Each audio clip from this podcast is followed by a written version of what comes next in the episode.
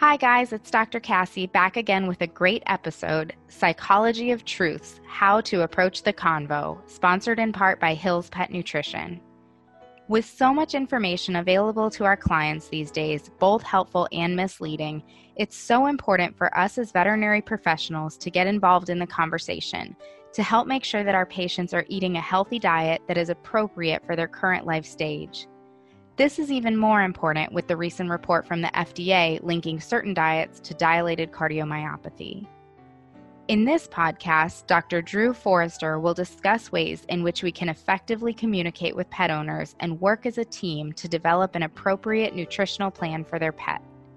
Dr. Forrester is a board certified veterinary internist and is currently the Director of Global Scientific Affairs for Hills Pet Nutrition.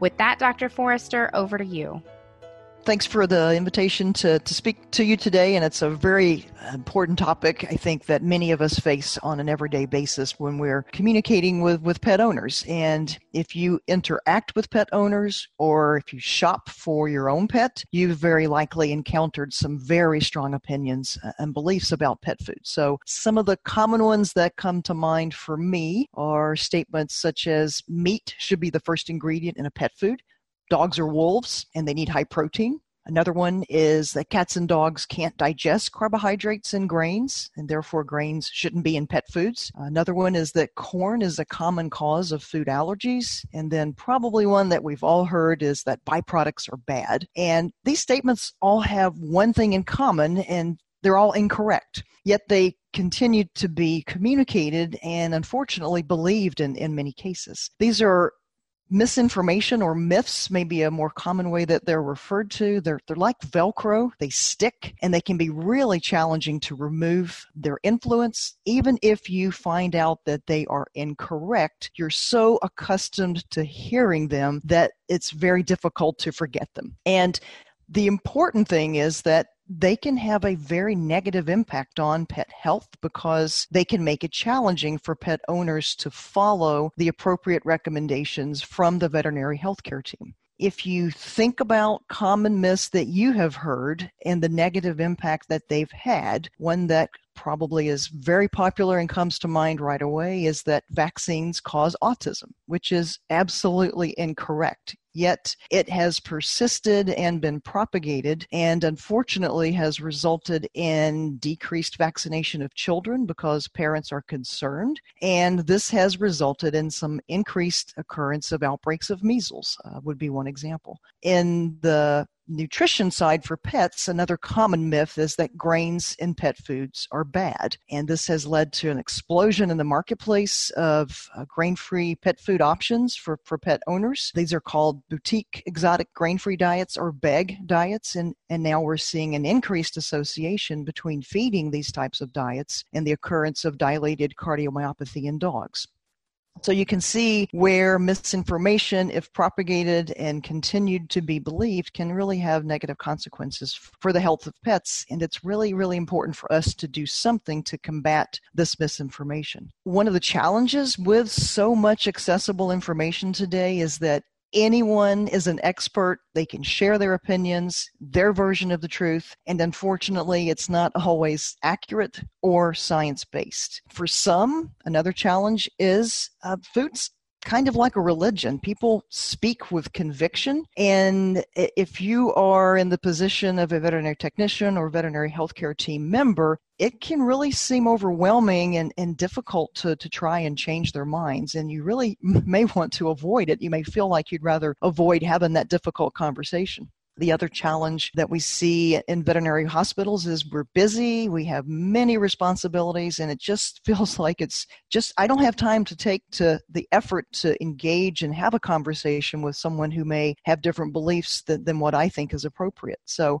the good news is that even though there are lots of inaccurate statements and misinformation out there that pet owners have access to. Pet owners are still looking to you as a member of the veterinary healthcare team for advice and input. They still consider the healthcare team to be a trusted source of information. The overwhelming majority, more than 80% based on market research that we've done, confirms that pet owners do want to hear from you and to know what your recommendations are specifically about pet nutrition. In many cases, the pet owner is initiating the conversation about nutrition, asking questions, trying to understand and make their way through all of the overwhelming information that's out there, including many of the the myths that they may have heard, uh, the information that is incorrect. And this really gives you a great chance to pick up on them asking questions and then carry through with having a conversation to help them understand what's correct and, and what's incorrect. So, the guidance on nutritional recommendations that you can give are really very important because they help support optimal health uh, for pets. We know that nutrition plays a very key role in many of the common chronic diseases that you see every day in your practice in dogs and cats. So, so for example, obesity is at epidemic proportions in dogs and cats, and nutrition is central to preventing and treating obesity successfully.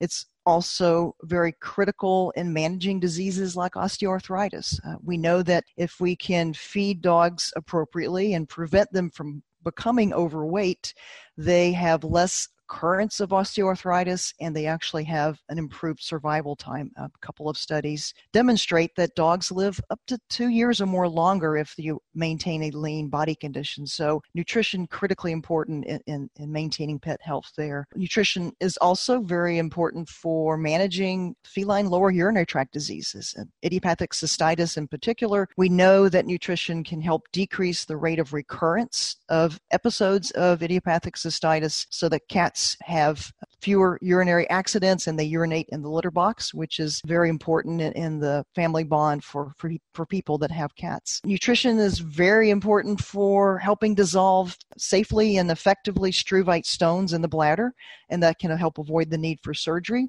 And another example is that uh, nutrition is critical for improving the quality and length of life in dogs and cats with kidney disease. So these are just a few examples of the benefits of nutrition. And it's really important to help overcome the misinformation that is out there so that we can recommend nutrition to help manage these very common diseases in dogs and cats. And you, as a veterinary technician or any other member of the healthcare team, you can make a really big difference for pets and be an advocate for them when it comes to the importance of nutrition. You have a critical role in communicating with pet owners as a veterinary technician you listen to them, you understand their needs and their the goals that they have for their pets, and you are really skilled at explaining things to them in terms that they can understand. And this is you'll as you see as we move through the, the podcast, this is very important in trying to overcome the misinformation that's out there on, on many topics, especially nutrition. The single most important thing I would like for you to remember when talking with pet owners about misinformation is this how you communicate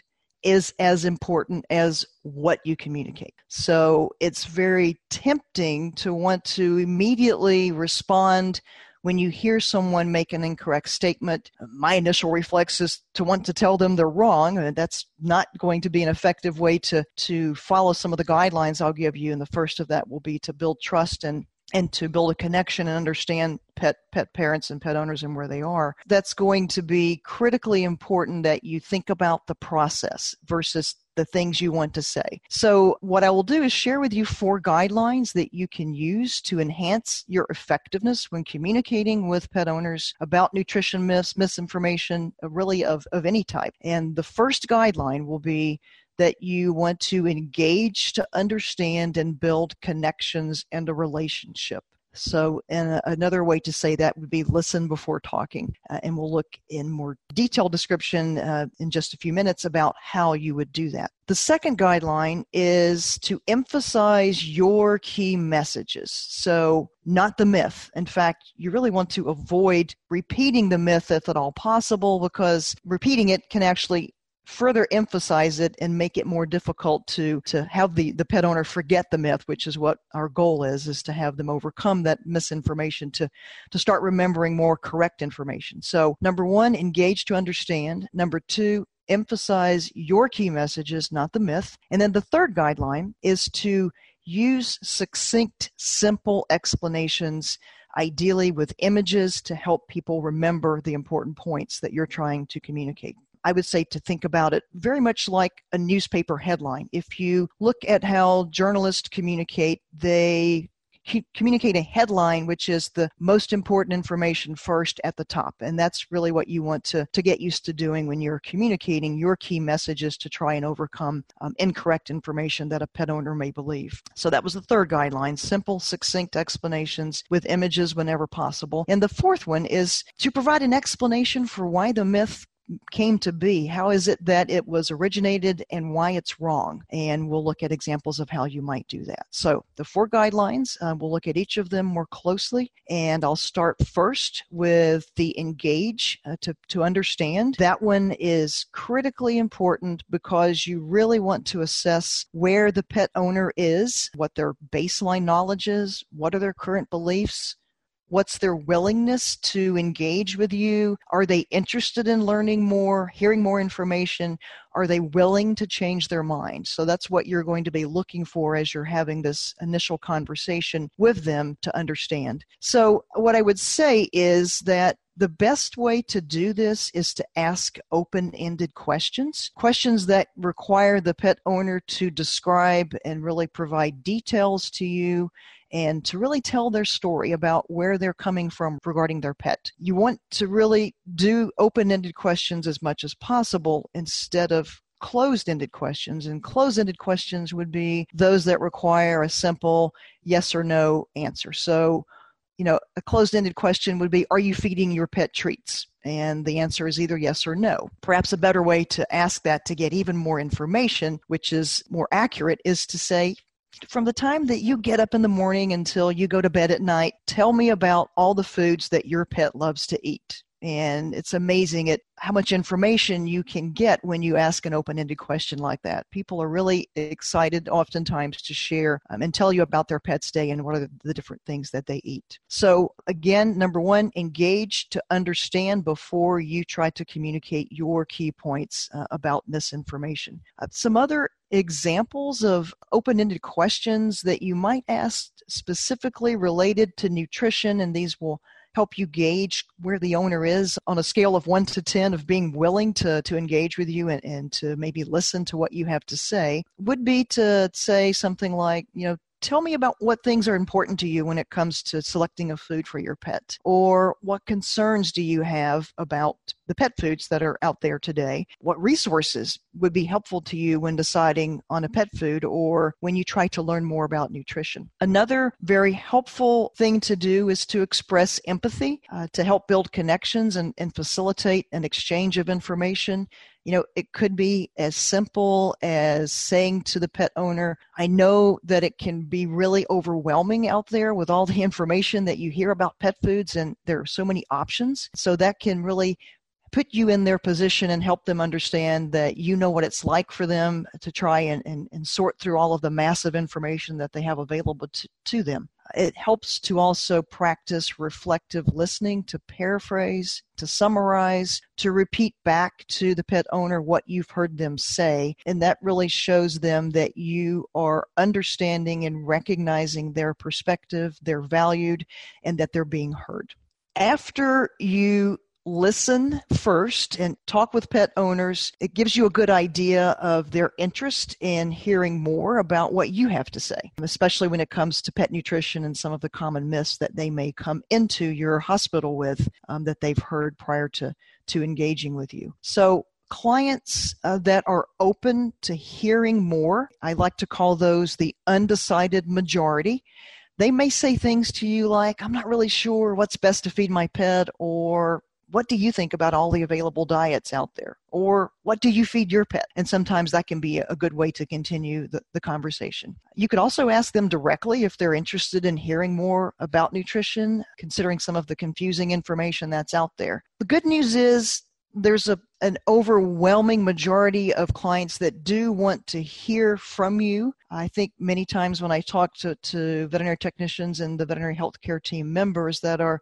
communicating with pet owners, it feels like sometimes that the people that have different views than you, that have strongly held beliefs about nutrition, that are unwilling to change their mind, it sometimes can feel like they're in the majority but the reality is they're not. They're actually in the minority, and I would refer to them as the those that are in the minority. They may be unswayable in their opinions. And the takeaway from this is that from your conversation of listening, you will understand who you're working with and what their openness is to hearing more from you. And you have to pick your battles. So I would recommend that you focus on the majority of pet owners that are open to hearing your input on pet foods, common myths that they may have heard. Devote your time to helping them and not the small percentage or the vocal minority who are unlikely to change their minds or their behavior no matter how many facts you give them or how long you listen or engage with them. They're simply not going to change. And so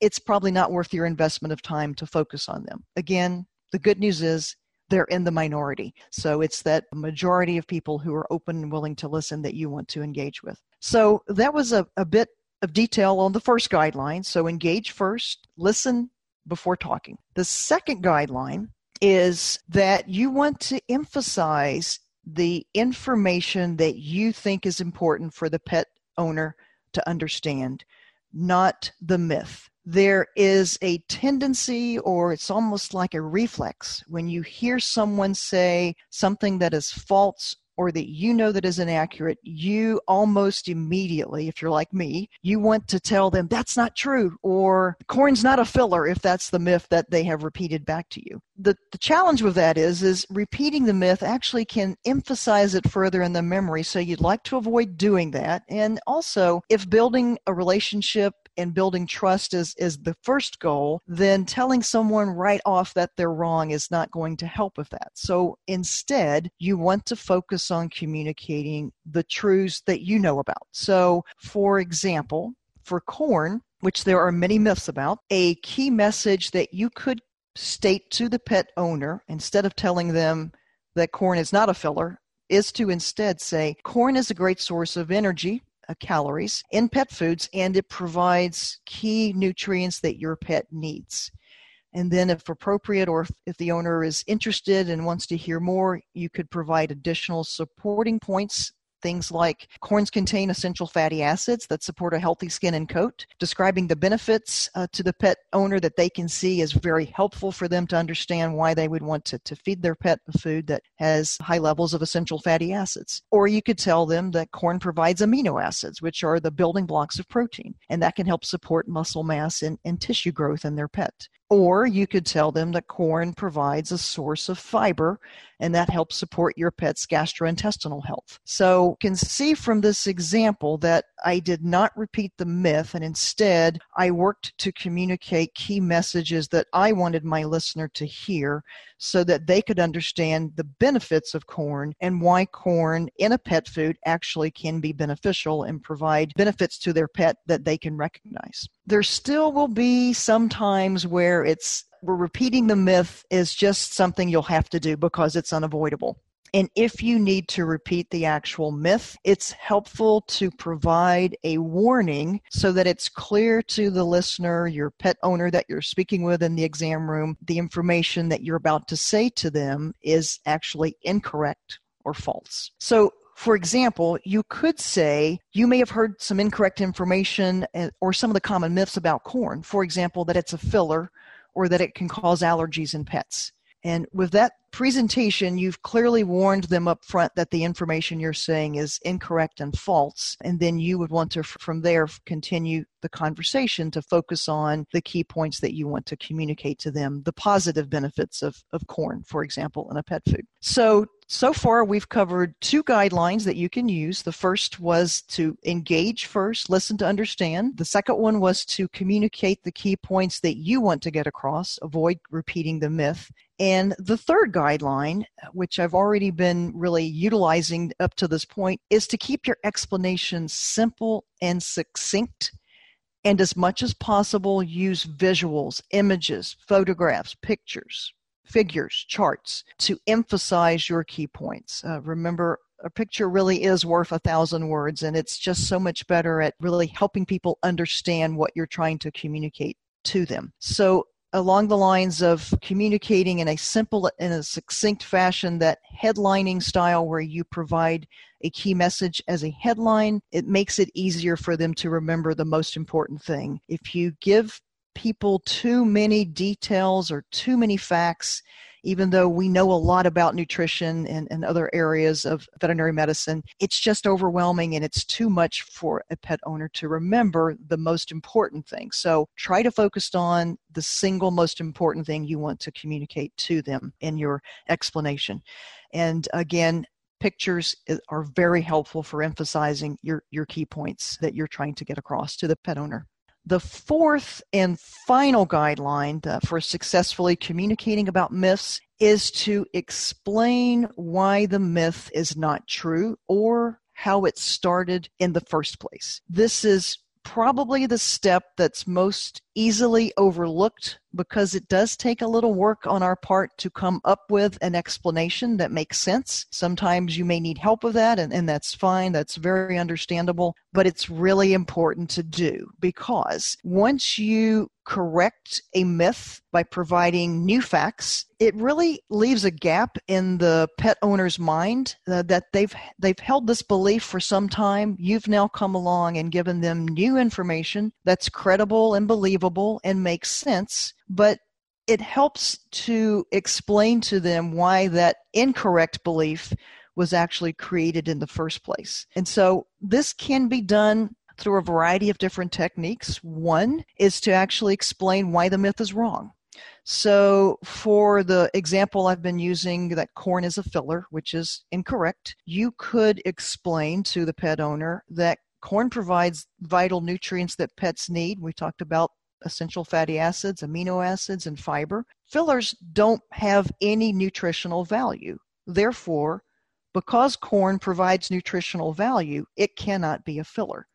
Uh, so that would be one way to help correct the myth by explaining why it's incorrect. Another would be to explain that that myths can sometimes be based on partial truths and the person that started the myth actually cherry picked only selected pieces of information that supported their personal point of view. So for example, the myths there's it's a myth that dogs and cats can't digest carbohydrates in pet food and it's likely that myth originated because someone cherry picked information from studies that show dogs and cats have difficulty digesting raw carbohydrates. However, carbohydrates in pet foods are cooked. And because they're processed and cooked appropriately, they have very high levels of digestibility, greater than 90% in cats and dogs, which is extremely high. That means that dogs and cats can utilize carbohydrates that are found in commercial pet foods. Another uh, final explanation for what you could do to explain why the myth has persisted or was originated is to say, to explain why the motivation for the myth and, and why it began in the first place. And one common motivation for myths is to the financial benefit of the generator of the myth. So, for example, if you are in the market of selling only grain free foods, then it is to your financial benefit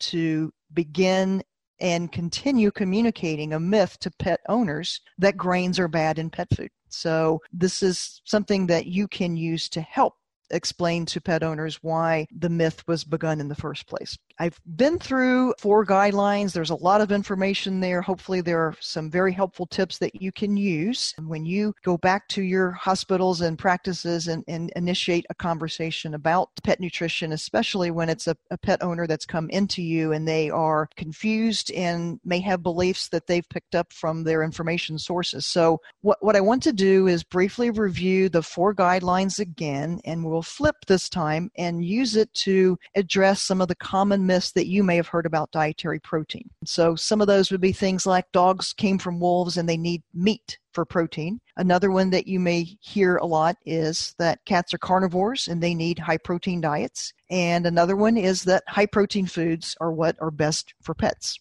So, the first thing you want to do uh, regarding some of the common dietary protein myths is remember to engage with pet owners to understand what they've heard about protein in pet foods. Don't talk first. You want to listen first before talking. Uh, you could continue the conversation by asking them what their goals are regarding their pet's nutrition. Uh, also, gives you a chance to determine if they're open to hearing your recommendations. And remember the good news, although it may not seem like it at times, the reality is most pet owners want to hear your recommendation, what you have to say is important and they want to hear your guidance. Uh, the second guideline after engaging to understand is to focus on your key messages that you want to communicate. Avoid repeating the myth. So, for dietary protein, some key messages that you could use uh, could be your pet needs high quality protein, not high quantity protein. Or you could say, Foods with high quality protein are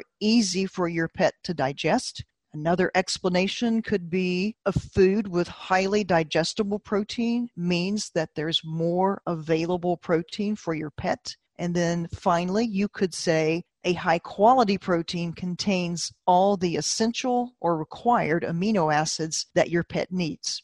And uh, another interesting way to communicate this very much depends on your owner but but you're going to be really good at understanding what their goals are what they're like what things they are motivated by. But today in line with sustainability there are many pet parents that are very interested in sustainability. And regarding dietary protein, one of your key messages to that pet owner could be to tell them that feeding higher protein in excess of their pet's needs is not environmentally friendly or sustainable in the long term. So, again, focus your key message that you want to communicate to the pet owner, not the myth. The third guideline is hopefully you've seen this has been emphasized throughout, including with the, the key messages I just uh, reviewed for dietary protein. But you want to keep your communication as simple and succinct as possible. Avoid overwhelming pet owners with too many facts, just pick the, the one statement that you think will be most compelling to them, and as much as possible, include visuals that support your key message that you're trying to, to get across. And then finally, the fourth guideline is to provide a credible explanation for why the myth is not true or why it started in the first place for protein, many of the myths that exist are based on partial truths. And so it makes it challenging to work through the information to decide what's true and not true for the pet owner. And you are in a position to be very helpful to them. So, for example, you could say, it is true that cats need more protein than dogs and that's why cat foods have more protein than dog foods. Another explanation is to say it is true that feeding a high protein food helps lose weight. However, there are no long term studies that show benefits of feeding high protein foods to cats in general. And uh, finally, another explanation could be that it is true that feeding a high protein food provides more protein. However, once your pet consumes adequate amounts of the amino acids, which are the building blocks of protein, that they need to meet their daily needs, any extra protein is used for energy or calories. It's stored as fat, which could contribute to obesity, or it's simply excreted as waste. I've been through the four guidelines. I really hope that these are helpful to you. And, and to summarize, you know, I empathize with all of you that are communicating with pet owners today because nutrition myths are really common. And as you're aware, they can have a negative impact on the health of pets because they interfere with the pet owner's ability to follow the appropriate recommendation from the veterinary healthcare team. Think about the impact of the anti vaccination movement and the increased occurrence of measles outbreaks. Think about the popularity now of grain free, boutique exotic and grain free or BEG diets, and now what we're seeing with the occurrence of dilated cardiomyopathy in dogs. Even though pet owners today are connected to information 24 7, just like we are, the majority of them still want to hear a recommendation from the veterinary healthcare team. So your input does matter and it can make a difference. So focus your efforts on the people that are willing to listen. Uh, don't spend time trying to convert the unconvertible. You have to let them go. And, you know, as you talk with pet owners more and understand their goals, you will be able to recognize which of them are open to hearing from you and which are really not. When you try to correct misinformation or myths, remember that facts alone are not enough. The single most important thing I want you to remember is that you need to change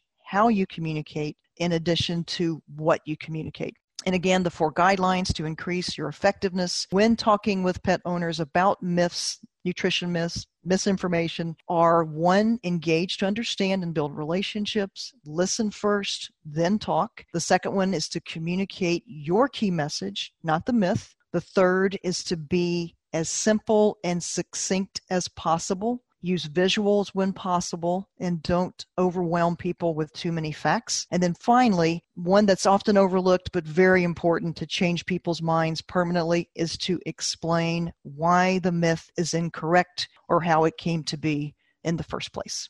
And that is the end of my information there. So, those are my final thoughts for you today. I hope this has been helpful, and I think we've probably got a time for a, a few questions. Uh, Let's talk real quick about pet owners looking for information about their pet's food online. Sometimes this research is a good thing and they've sifted through the sources successfully and come away with some really great information. But of course, there's plenty of misinformation out there as well. Do you have any advice for when a pet owner comes in asking about information they found on Dr. Google? Are there any specific resources you'd recommend we point pet owners toward to help them gather information from a credible and trustworthy source? Yeah, that's a great question. I get asked this one a lot, and I have to say my response has changed over over my initial the way that I approach this. So the reality is, if you think about what you do when you have something going on in your life, or maybe a symptom that you're not quite sure what it is, the first thing that we all do is we get online and we look for what the possibilities might be that we don't call the doctor immediately to make an appointment so the reality is is that most of us that are in the healthcare profession, we know where to look for reputable, credible information, and our pet owners often don't know where to look. So I think that today, considering the availability of all of the information that's out there, our role now is to embrace it, to work with it, and to use it to our advantage. And I really believe it, it's the way it is. And so, one thing that you can do is to actually refer people to, to reputable sources of information that you use to find answers to questions. You can share it in your social media posts. You could put it on your hospital website. If you have a hospital website, you can actually let them know about reputable websites where they can get information that you consider credible and valuable and that could be helpful to them. So, my response is to make it work for you. It's reality. So there is, you know, in contrast to even five years ago, today there are tremendous resources that are available uh, for for pet owners to consult and for the veterinary healthcare team. I think one of the ones that I really I look at a lot myself, and it's really written towards the pet owner is the petfoodology.com website. It's created and maintained by the veterinary clinical nutritionist at Tufts University um, School of Veterinary Medicine, and it's very practical information. It, it is very well thought of by everyone in the profession, and it's a tremendous resource for for pet owners and veterinary healthcare team members alike. Another one is the uh, AAFCO website for those that are following the guidelines, and that's predominantly North America. So the Association of American Feed Control Officials um, have a website is talkspetfood.aafco.org and lots of great information there. You know, they talk about ingredients, what's a byproduct, what does it mean, all the things that I think many of us get questions about related to nutrition in dogs and cats. Another global website that I think is really helpful is the World Small Animal Veterinary Association or WSAVA. They're at wsava.org and they have a specific section with global nutrition guidelines. They have a nutrition toolkit you can actually click on, download, and it has tremendous number of PDF files that it can be beneficial. So some examples are a file that you can use called the Savvy Cat Owner's Guide to Nutrition on the Internet. There's one for dog owners as well. There is one that helps pet owners select the best pet food, telling them what things to look for. So this is a, a website that's independent of all of these are independent of pet food companies. So it's great to have those credible Uh, independent websites to, to go to and get information. A couple others to mention if you are outside of North America, so especially in Europe, the Pet Food Manufacturers Association in the United Kingdom has a really great website. It's pfma.org.uk and they have handouts that are written specifically towards pet owners. They have pictures that help you know that visuals that help emphasize key points. Very succinct information that i highly recommend. And then also in the eu are the nutrition fact sheets that are produced by FEDIAF. Uh, FEDIAF is the equivalent of the AAFCO in Europe, and so they have very useful information written geared towards pet owners for, for healthcare team members as well. So those are just a few of the websites. There are many others that you may be aware of, but these are some that can be a good start for you to, to go and find that reputable information. Thanks, Dr. Forrester. That was a great comprehensive list. So if you want to check those sources out in more detail, they will be in the show notes. My next question has more to do with us as veterinary professionals. Sometimes when a pet owner comes in with questions, we can find our knowledge kind of lacking. Where can we as veterinary professionals find good information to help educate ourselves as well as help us communicate with pet owners about veterinary nutrition? Yeah, that's a great question. So sometimes those of us that are focused in a particular topic area like nutrition forget that it's overwhelming. The I mean the information is there's a lot, um, and no one can be an expert on everything. If you're in practice, you know you're you have other concerns that are involved with routine health care for pets besides nutrition. So I highly recommend using some of those same websites that I mentioned as references to go to to educate yourself to utilize those talking points, those key messages. So for example, it you know you could get a, a quick simple definition for what a byproduct is. You could get quick information, many of the same things I talked with you about on, on protein, the benefits of, of quality protein versus quantity protein. So I think that would be the first place that I would go. And, you know, absolutely no one should feel bad that you don't know everything. You can't possibly know, know everything, but there are great resources for you to get the information from that you can then use with that, those four guidelines, um, that template for success for communicating about incorrect information to try and, and do your best to correct it because we really want to have a positive outcome for pets. And we know that correcting misinformation is really critical as a role in that. All right, finally, my last question is kind of related to the last comment you made about helping to correct some of the misinformation that's out there. Do you have any recommendations for resources that we can use to learn about effectively communicating with pet owners when trying to dispel these pet food myths? Sometimes it can be difficult to keep these conversations positive and productive, and I'd love to hear any insight you have on effective communication in these scenarios. So, uh, one of the main sources of information that I use to put together uh, the process, the guidelines that I shared with you in the podcast, are, are from a very brief article. It's called the Debunking Handbook. It's actually not a handbook, it's a seven, seven page article that you can download at no charge. If you simply do an online search for the, the Debunking Handbook, you will find this article. It's written by two academic authors from Australia, and their motivation uh, in this particular area is actually around some of the misinformation that's out there about climate change. So their guidelines are equally applicable to us in trying to correct myths about nutrition. And so that's the bulk of um, where I got much of my information that was very nicely summarized. It's available, I think, in 13 different languages. So you have your choice of languages depending on where you live in the world and your preferred language.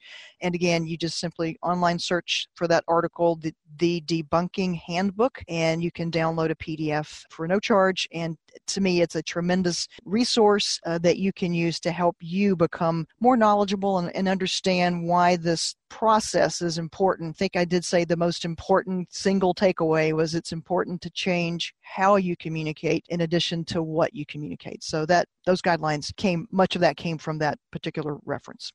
Thank you so much for that great information, Dr. Forrester. Thank you very much. It was great to, to share this with you all. I hope that it helps make a difference for, for pets. Listeners, I hope that you've taken away some valuable information about how to approach the topic of pet nutrition and getting the entire team on board with making and reinforcing nutritional recommendations. As always, we'd love to hear your feedback on this podcast as well as ideas for topics you'd like to hear me cover in the future. Feel free to reach out to me at dvm at vetfolio.com or on Facebook at Dr. Cassie DVM. And remember, if one animal is better off because of you today, it's a great day.